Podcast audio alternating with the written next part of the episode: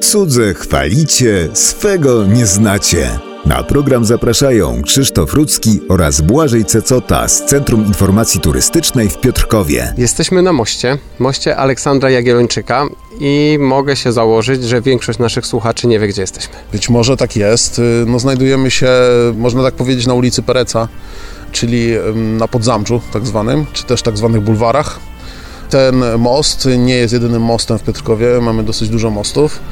Y, No może to brzmi dziwnie, natomiast trzeba pamiętać, że oficjalnie cały czas rzeka Strawa jest rzeką, więc na rzece mamy też most. I teraz niektórzy się zastanawiali, skąd y, takie ważne postaci, prawda?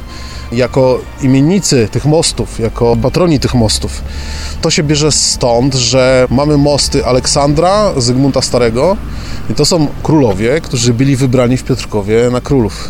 Być może z podręcznika każdy z nas, każdy słuchaczy wie, że te lekcje wolne odbywały się już po Jagiellonach. Natomiast trzeba pamiętać, że w czasie Sejmu w Piotrkowie jedną z elementów obrad sejmowych było też e, wybieranie w czasie tych obrad króla. Tylko to nie była taka wolna elekcja, tylko właśnie sejmowa i senacka.